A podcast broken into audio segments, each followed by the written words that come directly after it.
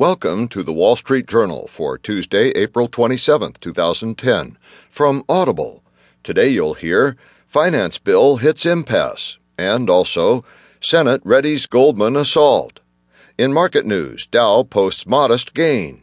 Today's Heard on the Street column, taking aim at banks' operations.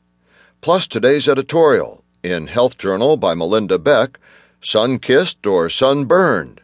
And from Personal Journal, a case for those extra 10 pounds.